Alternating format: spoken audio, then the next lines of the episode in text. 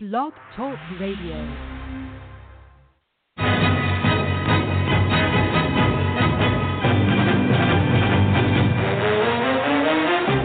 You are listening to the Run to Daylight Football Funcast with your host, Todd Burrows.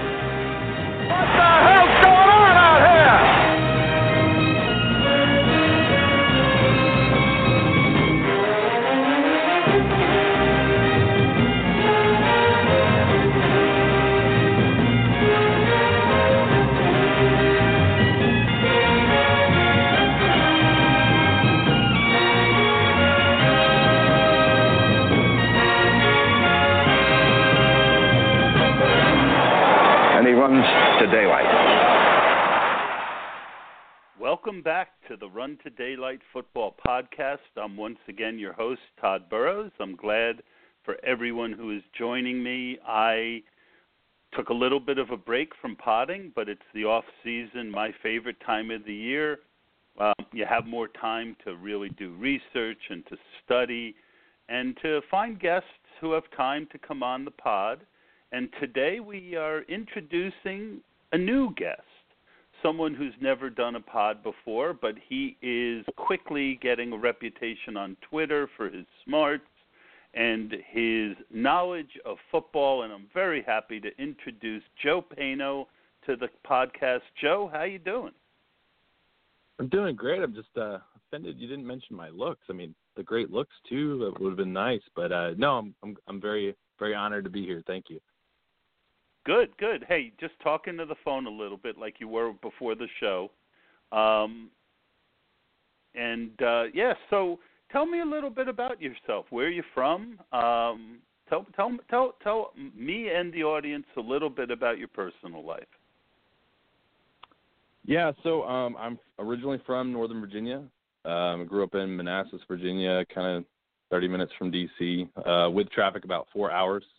Um, you know, Yeah, it's brutal. A The big Redskins fan. I know, big time, big time. You know how that is. Oh my God, Um, it's Then I yeah, became a transplant to Texas of all places. I'm in uh, Dallas actually, and um, um, so you met my wife here, got married, settled down, and we just had our fourth child. So we're uh, we're pretty uh, we're pretty settled. how uh, how old are you? I am 33. So you're 33 with four kids. That's right. Oh my God. I think that's all I have. I mean, I'm pretty sure. I've counted several times. well, you know, I I wouldn't mention that to the wife. Um, no, y- no, yeah, I'm just I kidding. mean I'm that's kidding. that's crazy. You, you know, you know what my head did when you told me that you were uh, 33 years old with four kids?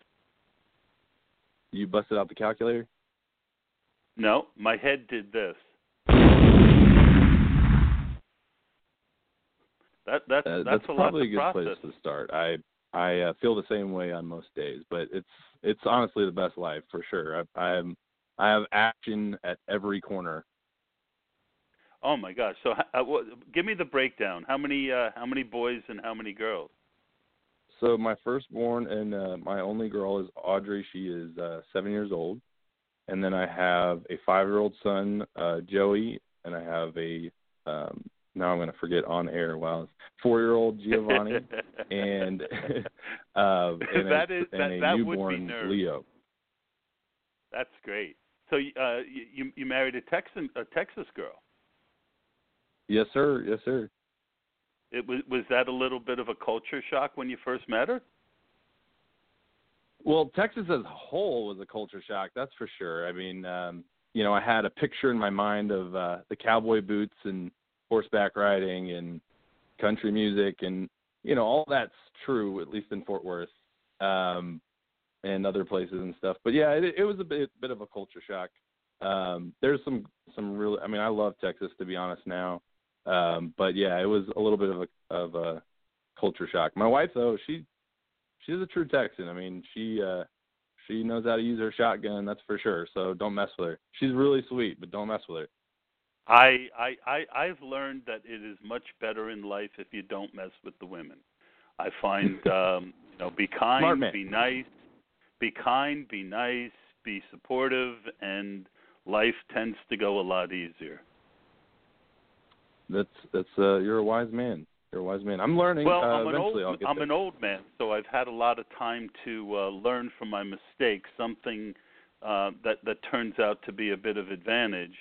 So, um, well, I'm glad to hear about that. That's all very uh, good and interesting. Tell me a little bit about uh, fantasy football. When did your love of fantasy football start?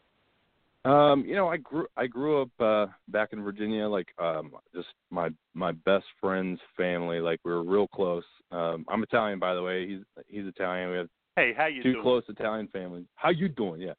That's right. Hey, um two close families, you know, um grew up with I didn't have a brother, I had a younger sister and um him and his uh brothers and stuff were just his, their dad and even their mom and were always into football and um I would be just kind of learning from them and they would they were older so I would kind of get in on their fantasy, you know, football leagues and stuff and then they kind of kept changing and evolving then it was like a super flex league, you know, kind of super flex slash two quarterback league. So I was always kind of getting into it further and further every year at a young age and and now I'm just, you know, I got an IV hooked up to my to my uh forearm. So I'm pretty uh quite Yeah. degenerate now.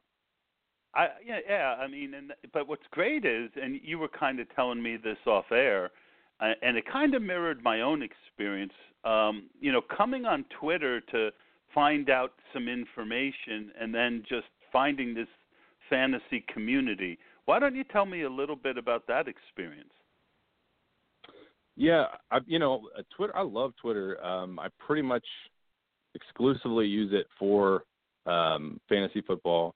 Um but when I first started like you said, I was just really hungry to find more information, um quicker inform you know, more up up to date information, uh breaking news, stuff like that. I mean, all for fantasy football and reading articles and stuff like that. So when you're following all these beat writers, you, you obviously get a little bit more of an insight of what's going on and stuff and that was just awesome to me. I love um I love following the beat beat writers. Some of them are terrible, you know, but you kind of get a better picture when you of who to who to follow and and who to trust and stuff like that. But that was kind of like the beginning is just me getting I didn't care about followers at all. I didn't even like barely ever tweet.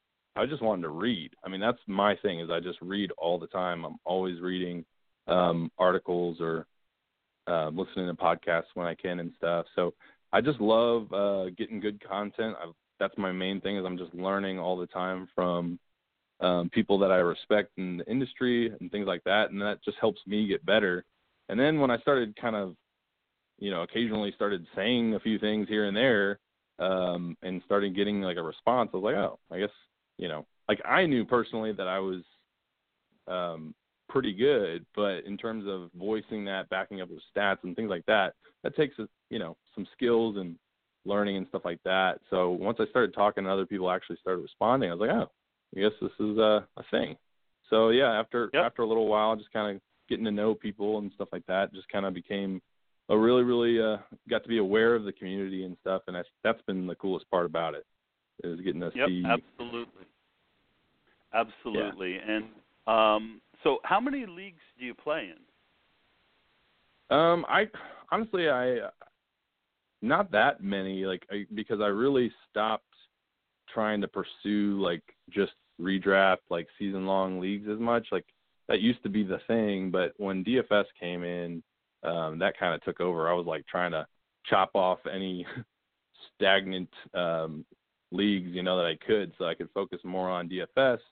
And that was like, man, that was my thing. So DFS is like my my favorite um way to play fantasy football. I love season long, like it's but DFS is like the perfect complement.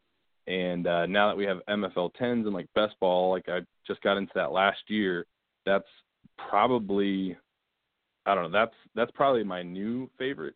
Um but DFS is like, you know, you get instant results and stuff like that. So they're they're both kind of uh my go to. So I would say like I Yeah, do a I- few season longs. I, I'm doing like a dynasty for the first time this year. Kind of interested in that, um, but I'm trying to really focus more on uh, best ball to like worry about it during the year. Since I have kids and stuff, it's it's hard to kind of keep up with all those leagues and stuff like that. And DFS is like my main thing during the season. That makes sense. I love MFL 10s. I did over a hundred of them last year, and I really didn't have all the time to study last year that I wanted. I really didn't know anything about the rookies. So I didn't quite break even, but I did it really helps you prepare for season long in DFS. So I I ended up, you know, making money on my season long leagues.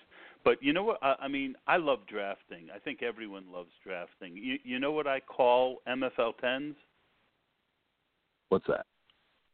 the the one night stand of fantasy football leagues.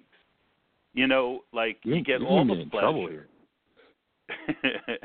well, Can't yeah. let my wife listen I'm. I'm married too, but uh, you know, she, she doesn't mind a metaphor or two.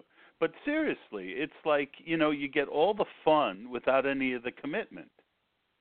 Yeah, no, absolutely, absolutely. That's that's pretty attractive to me because there's so much going on during the year, um, you know, in my life and stuff like that. I just, man, that's it's awesome. And plus, I'm terrible at making these lineup decisions because like I'm usually really good at um, getting late round guys that you know outperform their their ADP. And we'll get into that later, just kind of like what we're going to talk about in terms of, uh, you know, just being early in the off season, like understanding like where a team is going, like their plan, the roster, like you know, and you, it kind of predicts kind of like what what type of of shift you might see. Anyways, so if you're if you're pretty good at getting like late round talent, your roster is kind of even. Like you have good starters, but you also have a really good bench, and that always screws me over because you know it's it's pretty difficult to kind of make those decisions and then end up screwing over your team on a week to week basis. So I love I mean, best ball, so I don't have to worry about it. that's always been that's always been the hardest part of fantasy football for me. Who to start? I've always been, pretty, you know, good at drafting, and I've always been great at trading, and I've always been really good at the waiver wire because I I tend to outwork people. But, um, you know, who to start's always been my weakest, and that kind of has dragged over into DFS. Um, so Well- I, I definitely I definitely need to improve there. you know, um, just real quick about that, like my, you know, you have friends who maybe aren't as, uh, you know, devout to like fantasy football and stuff like that. They're good, you know, but they're maybe not as into it as as you, and and they know you as like the expert of the the group or whatever, or so you so they think. But then when it comes to like the actual season, they kick your ass because you know they they don't have to worry about the start and sit. They have like you know a certain amount of starters and they have a shitty bench. So Yeah, So they yeah. don't have to I, I don't. I don't play in any home leagues anymore, unfortunately. I mean, they were easy money. I, my competitive nature, I'm always trying to play against really good people, um, try and prove I'm the best. I joined that FFPC last year. It was a $350 entry fee. I came in second in my league, um, but I didn't get to the bonus round. But I had a lot of injuries at the end. I wouldn't have done anything with the bonus round. I came in fourth place, but then I won to get into the final. So I made my money back. I made 500 on my 350. Um, but I, Right. I'm going to definitely do that again this year. I enjoyed that a lot. So well, Um, I'm all I in on the there's best some- balls this year. yeah, I, I, well, we'll see if you get in more than me. I ended, you know, like I said, I did 110 of those stupid things last year, and Yeah, without that's where I'm going rookies, for. you know, I I I'm already starting to study the rookies, which I never did last year, and that's going to help me a lot because you just can't. There's too many smart people doing MFL tens to have a hole like that in your game. Right. Well, that's my favorite part is you're playing against the best. Yeah, the the MFL tens are littered with really smart people, and um, yeah, I, I think I'm going to do much better this year. I and again, not that I did that bad last year, but uh, I, I I think you know I, I I'm also going to just do a lot more film study, which I know is near and dear to your heart.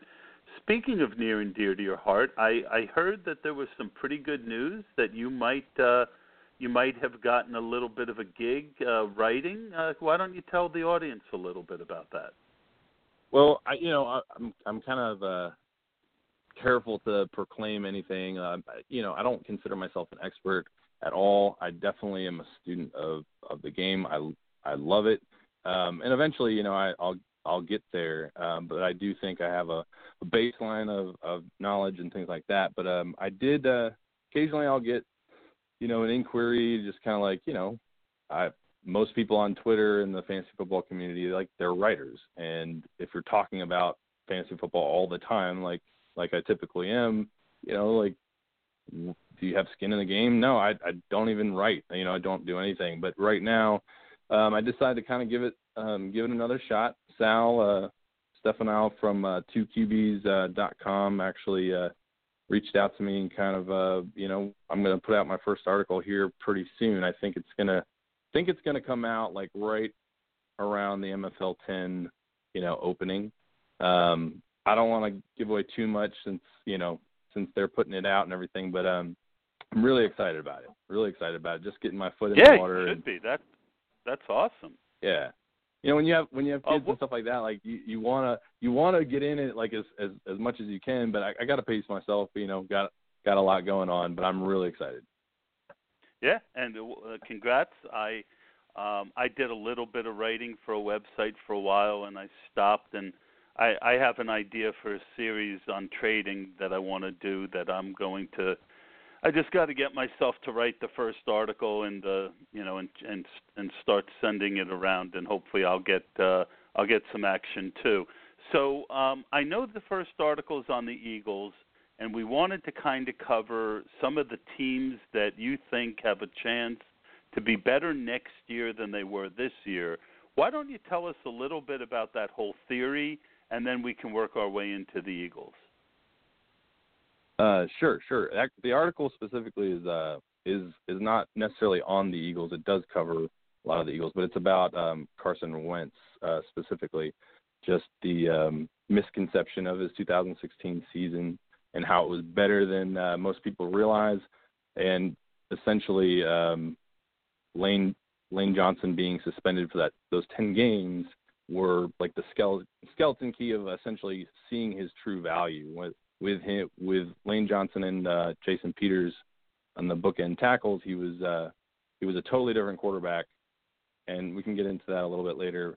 Um, but you were just specifically asking about the strat, the off-season strategy, right? Just kind of like. Well, I was um, kind of, you know, you were talking to me a little bit about how you feel like you've come up with a way to tell which teams have a lot of uh, unseen room for growth for next year.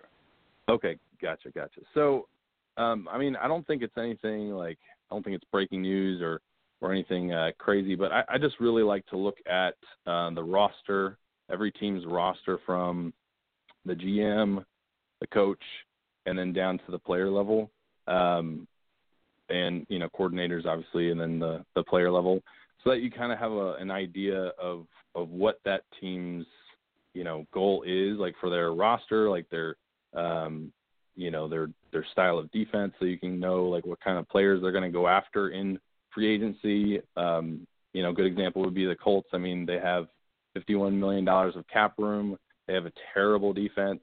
Um, they have a new, you know, GM and Chris Ballard from the Chiefs. Uh, they got a you know ton of money, and they're going to have to aggressively go after you know uh, pieces to that defense to make it look you know somewhat similar to say like a a Kansas City style defense, um, you know, and and just kind of logically go from there, like kind of uh, being able to look at it like that, as well as, you know, um, say with Indianapolis, just their offensive line. Like we know for years, their offensive line has been terrible, and they've kind of neglected it, and to uh, Luck's detriment, they've neglected the offensive line, and they've, uh, but they finally started to address it a little bit late, but they started to address it. They added Ryan Kelly, which was a huge boost to the offensive line. And uh, you know, you can kind of assume by listening to the the GM that they're going to target some uh, some offensive linemen to put with him and um, a running back and things like that. So it's it's not real hard to project that they improve um, with their strategy and, and considering um, you know Chris Ballard's uh, pass resume and things like that. So it's so more just kind of the looking at the. Go ahead. So you're high on the Colts. I tend to kind of agree with that. I think that that's the team that, um, you know, has has all the key pieces, and they just need some help on the in the trenches. Um, you know, which kind of gets us to the bigger discussion. You said that a lot of your studying of teams starts with the offensive line, which is near and dear to my heart.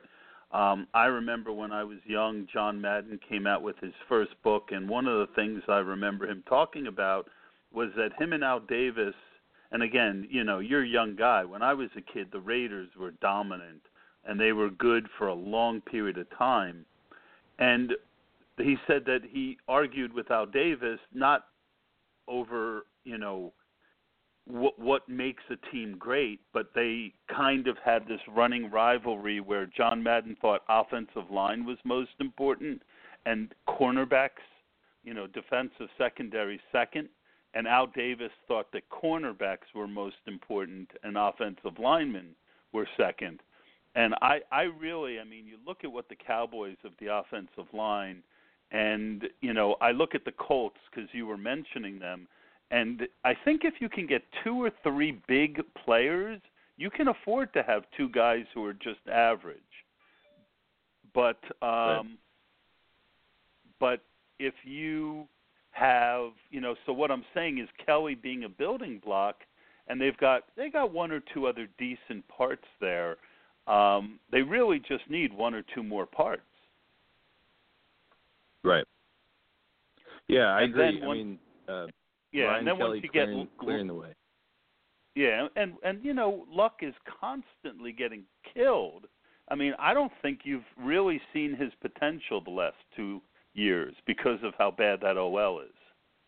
Well, it, it's unfortunate. To be honest, it's it's really unfortunate. They they pretty much screwed him. I don't know why uh franchises don't don't kind of pick up on this, but they invest so much in this in these quarterbacks, especially you know getting you know Andrew Luck handed to them, um, and then you know not putting together an offensive line, you know, to protect him, and then drafting all these receivers, you know, like uh, um, just Phillip Dorsett and stuff in the first round. Like it just doesn't make any sense. When that, he's just getting that. killed, and his health is now you know in question uh, long term. So it's it, I don't know that he's hopefully he gets to see like the peak of his career, like you know, uh, with a good offensive line and stuff like that.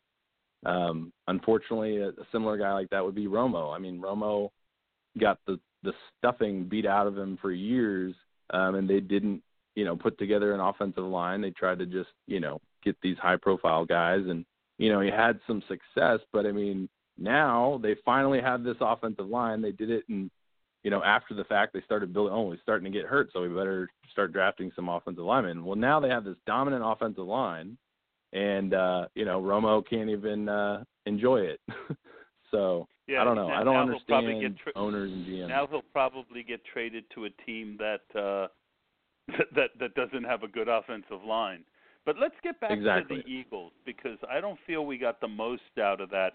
And it's funny because I, I, I agree with you. I, you know, I hear people talk about Carson Wentz on Twitter as a, as if he was okay to, you know, not really that good. Where I felt like what he did in the beginning of the end of the year for a rookie quarterback without a lot of weapons, I was very impressed by Wentz. Yeah. So here's my thing. Um, I, I usually like to I don't know, I get bored by talking about all the players that everybody else wants to talk about. So I like to kind of go a little bit deeper um, when I see something. And when I was watching Wentz early on in the season, I was impressed. You know, um, I was like, wow, and and a lot of people were like, and a lot of announcers were just kind of enamored. They were starting to talk about him being this, you know, great prospect and things like that. We all know that went real, you know, south really quickly, and and I'll get into that in a second. And of course, they all jumped on the uh, Dak uh, bandwagon, uh, you know, for good reason.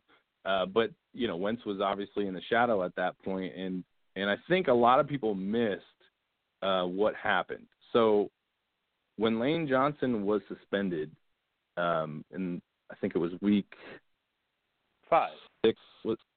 Um, I think uh, well, four, five or six. Hold on one gone. second. Yeah, it was okay. So one through five, um, they had Lane Johnson. Week four was a bye um, Wentz was like a, a totally different quarterback. They were, um, let's see, week one through five, and then he was back 16 and 17. So he missed 10 games in the middle of that season, okay, last year. So with Lane Johnson, Car- Carson Wentz was had a five and one record. He had a 65% completion percentage, actually 64.9 percent, um, 6.95 uh, yards attempt uh, per attempt. He had 10 touchdowns and two interceptions in that time frame, and only nine sacks. He had 19.28 fantasy points per game, uh, four or five points per drop back, uh, which is a Football Outsider stat. Um, it's pretty self-explanatory, um, but that's in the Brees Cousins range right there. That's with Johnson. Without Johnson, he was two and eight. He had uh, you know two wins, eight losses. He had a 61% completion percentage, so that dropped. He only had 15.11 fantasy points per game. He had six touchdowns and to 12 interceptions and 24 sacks. And he had a uh, 0.26 points per drop back, which is the only quarterback to have a worse uh, points per drop back during that span is uh, your boy Bryce Petty. That's the only quarterback worse during that time frame. And if you wow. watch the games, yeah, I mean that speaks for itself. I mean it's a it's a pretty vast you know difference um, chasm there. But when you watch the games, I mean it's apparent. Like the first game that uh, Lane Johnson was suspended. Um, don't get me wrong, Peters is great on the left side, but there, there was this huge weakness because uh, that I can't even pronounce the guy's name. Uh, I'm just going to say his last yeah, name. don't even try was like a fifth round, you know, draft pick that they uh, put there on the right on right tackle, and they played Washington. You know, the first uh, first game Lane Johnson was out, and Ryan Kerrigan sacked him in the first sacked Wentz in the first drive that they had, and he got sacked. I think like six times that game, and he had only been sacked. I think like, you know, six times that whole first five games. So you know he was he was under duress right away. I mean, it was an awful game. I think he was like 11 for 22 or something like that. Um, and th- that was kind of the theme. And they had to eventually mask Vaitai by putting like two tight, double tight end sets, um, you know, chipping, you know, the outside and stuff like that. They had to help him a lot. So, you know, there was a, there it was not the same, you know, uh, protection and stuff like that. And when you're a rookie quarterback, you need that. So he was a totally different quarterback and uh, you know they he had Nelson Agholor as you know one of his primary receivers, who according to uh, Scott Barrett of Pro Football Focus had was ranked literally the worst receiver two years in a row um, by uh, Pro Football Focus grades. So I mean, at him and you know Jordan Matthews is is is decent. He's good. I like him, but he's inconsistent. Um, you know, Ertz is a slow starter usually, you know. So he he didn't have, you know, they traded for uh, Green Beckham and stuff, and none of those guys scream consistency, you know. When you and I mean, good lord, they had. uh Of course, I love Sproles, but Ryan Mathews, his career has been inconsistent as well. Very talented, but he didn't have a lot to work with. Um, and he was doing really well actually before Lane Johnson was suspended with what he had. Dak Prescott, on the other hand, had the best line in football. Uh, he had Zeke Elliott, he had Dez Bryant, he had a lot of weapons, Cole Beasley, Witten, things like that. So not to take anything away from Dak, but he had a much better situation, and Wentz was just kind of flying on the radar. He was the number two pick. You know, people expected a lot more of him. Uh, Prescott was the like a fourth rounder. So I mean, it just kind of made Dak the darling, and Wentz was just kind of in the shadow. And I think that'll change this year because people will see um, you know, that full line together and probably some improved weapons. So I certainly think it's yeah, possible I, that they I, uh, improve. I think I, I definitely think that uh, I definitely think they're going to prioritize getting him some weapons. Their defense played pretty good. Uh, I think that's an underrated defense. And I, I think what you've uncovered there is kind of a hidden reason why they should improve. And then we'll look at another team in the division, my my team, the New York Giants, and I think that they overperformed. I think they had a pretty weak schedule, and their defense, due to a couple key free agent signings, was able to keep them in games. And Eli had a terrible year, and you can blame some of that on the OL, but um, some of it was uh, Eli too. I think. What are your thoughts on the Giants? Um, you know their their offensive line and uh, and and and you know Jerry Reese came out the other day and said that he thinks Eli has two to three more good years in him. What do you? What's your thoughts on that? Well, I mean, they honestly are pretty promising, except for Eli Manning. He's regressed pretty something fierce, but um, you know, again, you need to have a strong offensive line. Um, he doesn't have, you know, a running game to rely on. They added, uh, you know, Sterling Shepard and to to Beckham, which is huge. But I, I think, I think with the Giants, I mean, man, I love that defense. They are they put together a really solid defense and stuff like that. So I think they can really um, ride that and then build um, build the offense. And honestly, if they get mediocre play from Manning and add like a pass catching tight end, you know, with a big um, catching radius, um, you know, like that'll help him a little bit. Maybe give him, you know, another uh, a running back. That's what he's going to really need as well. You know, I think they can they can do some damage. And if if Manning kind of has one of those, you know, Manning uh, benders where he just gets hot all of a sudden, and you know, I think they could do damage in the playoffs if they if they add some pieces because that defense is amazing. Um, I'm a big yeah, fan of that. Yeah, the offensive that line. Richburg is a good player. Um, you know, they got one other player on that, uh, but Flowers, who they overdrafted at one, I think it was one nine. You know, he he, he came out with a lot of questions about his hands, and you know, I don't think he's a left tackle. I think they need to find a, a left tackle, move Flowers over to the right side where he can concentrate more on run blocking and opening up some big holes. Pugh is a good player, but they're they're, they're two guys short, and Flowers just isn't a quality left tackle. You can't have penalties for holding every fifth drive. Um, you only get seven, right. eight drives a game, and and and and Flowers, you know, you get a ten yard holding penalty, and it makes it very very difficult to sustain a drive. Another team that seems to be self imploding, from what I'm hearing, is your Washington Redskins. Now we're hearing hey. talk that Kirk. now we're hearing talk that uh, uh, that uh, Kirk Cousins might be traded, or um, you know, it just doesn't seem like he wants to sign a long-term contract with them. And now we're hearing things about the general manager is drinking again. Uh, it, it seems like the Redskins are heading for another Daniel Snyder explosion. Uh, what's your what's your take on that team? Nice setup. Thank you. That was that was a nice setup. Um, I uh, I got thank, a couple thoughts. Thank you. For, yeah, yeah, you, you you really set me up. Um, you know, uh, first of all, I am a Redskins fan, but I I got to tell you, like I'm really mad. I'm really mad at this franchise.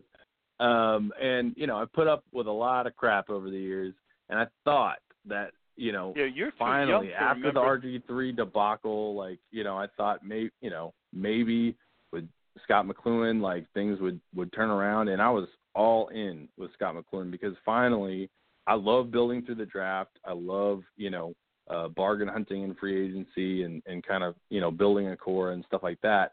And it was awesome year one. Um, had an amazing off season. I mean, I couldn't have been, you know, more hyped up. But uh, last year he screwed the pooch real bad, real bad. Um, you, know, we can talk about Doctson playing and stuff. It's not necessarily his fault. I actually think they would have drafted Ryan Kelly if he was there. Um, but anyways, the whole the whole point is I I think that um, they mishandled Kirk Cousins for sure. They should have re-signed him last year. They uh, they screwed themselves there, and now you know they're gonna either try to trade him to get some picks and stuff like that. But I think I think they're just in a, in a rough uh, position. If they franchise him, you know, they're going to lose probably DeSean and Pierre. Um, I think we'll see two tight end sets a little bit more this year. I think we'll see uh, Jordan Reed and, and Davis um, a little bit more and, and a stronger running game because the one thing that I can say about Washington um, that I know for sure is that their offensive line is really moving in the right direction. They have a really really strong group. With Williams has finally he came back to kind of being like one of the best left tackles in the league. Um, uh, Morgan Moses has been really uh, a stud right tackle, And so we got the two bookends. They finally developed Spencer Long into a, a center. This will be year two as a center, and he's pretty promising in that role. So, um, and then we drafted Scherff a couple couple years ago. So, anyways, we have a really really good unit. They just need a left guard and uh, Spencer Long to develop a little bit more. And I'd expect this to be a borderline elite unit, which would give Rob Kelley and you know probably a draft pick some uh, nice room to run. So I think honestly you'll So, start to see um, a little bit of a shift. So what I was going to say, I, I remember Morgan Moses when he came out. There was a lot of questions about him. I believe he was a fourth round pick, but he really does seem to have turned the corner. Oh yeah, yeah. He had a rough first year, um, but he they uh he wasn't even going to be the starter. I guess year two or something like that. Um, and he just kind of pushed for the job, and that was the reason Scherff actually moved over to guard. Scherff struggled a little bit at right tackle. I don't. Um, I guess that was the plan originally, but Morgan Moses really just the job. So that kind of uh, solidified the right side of the line and uh, made it made it uh, develop a lot quicker than they anticipated. So he's been really good the last couple of years. He, he's graded out pretty well. Yeah, and as far as Cousins goes, I mean, you know, they're in a real bind now because he's pissed and he's an emotional guy. And if they franchise him, they they risk losing him for nothing because you know this will be the second time you tag him. They can't tag him a third time, uh, you know, because of the uh, the, the players' agreement. Um, you know, at it's it went from I think that could We're gonna like sign thirty this- million. we're going to sign this guy. I'm sorry, say what? Uh, I think they could tag him a third time. I think it's like thirty million, and I don't think they would do Uh, that. I only thought you could tag someone two times, uh, but I, I- you might I be right. wrong. Regardless, they sh- they're not going to do it. So I only think they can tag him. You, I only think the, the the agreement with the players is you can be tagged twice. So if he plays on the tag the second year, he's a free agent and he can go wherever he wants. So if they don't feel like they can sign him, that gives you know teams that want to trade for him more leverage than you would have expected. So it, it's a Right. really interesting situation and one that I need to keep an eye out, and all the people out there need to keep an eye out on. Um, you know, we've kind of gone through the Colts, and we've kind of gone through most of the teams in the AL East, um, except for the Cowboys. And the Cowboys, we talked a little bit about their O line. We all know about Ezekiel Elliott and Dak and all the things like that. Uh, but once again, they choked in the playoffs. What do you attribute to them? You know, what do you think it is that they need to really get to that next level? Um, you know, I think they they're kind of their job right now is like um, they've been in a salary cap bind for a little while. They just you know restructured a few contracts and stuff, so they they freed up some room. But they really are in a good spot to to add talent, but they're gonna lose um, a lot of like not necessarily like stars, but they're gonna lose a lot of um, you know um, just starters or, or role players and stuff, and I and they may struggle to replace all of it. I'm not I'm not sure exactly, but I've been listening to some over the cap uh, you know podcast specials here and there and reading a bunch of articles and stuff. So I I don't know. I'm interested to see how they're going to do that, how they're going to navigate through free agency and and the draft and stuff like that. Um I I I think honestly they need to they need to open up the playbook a little bit for Dak probably um you know and build that defense. Um that I don't think it's really a big secret. I think they just kind of they have a they have a really strong elite offensive line. They have Ezekiel Elliott to kind of you know just plow behind them, and they have plenty of options in the passing game. They're going to need a number two receiver. I've heard I, don't know who they can afford, um, you know, so that's something to keep an eye on. They an, another playmaker would be nice um, in the secondary. or Well, in the, uh, Beasley is essentially their number two. Um, even though He- he's a he's a slot lot better guy, than I he- realized. Yeah, he's a even though he's a slot guy, he's he's been essentially their number two receiver this year. Uh Terrance Williams is is pretty one dimensional. It'll be in you know, they've got Brice Butler on the roster. He's a guy with a lot of talent. Um it'll be interesting to see what they do there. So you've been looking at a lot of advanced metrics. Uh, what are some of the other things you've been looking at, and what other teams have really caught your eye? Um, you know, I, I never got to finish the last part about the Eagles. Is uh, Football Outsiders does some really cool stats um, that you can kind of look through and stuff. And the one thing about the Eagles is that they had a their efficiency, you know, their offensive efficiency, well, the total efficiency was um, extremely high. I think they were fourth in the league, and they had an estimated win total of like I think it was 10.3. So they had they they got seven wins, but they actually underperformed compared to you know their just how the season went and just different metrics that kind of compare you know how how efficient they were. So there's some room for equity there, um, and that was again without the added talent that I'm assuming they're going to go after this year. So um, that's a team to look out for. I think the Chargers were the same kind of way. I think they were they might have even ranked a little bit ahead of them in that area where they lost a lot of close games. Um, JJ Zachariason, I think, just posted something about that on Twitter the other day, and it kind of reminded me about it. Um, uh, let's see, just other teams that are under the radar. I don't well, know. You know, you, you brought up the Chargers, and that's a team that's very interesting to me. Uh, I just traded to get Tyrell Williams in a dynasty league, and I know Keenan Allen is coming back, and hopefully he'll be healthy.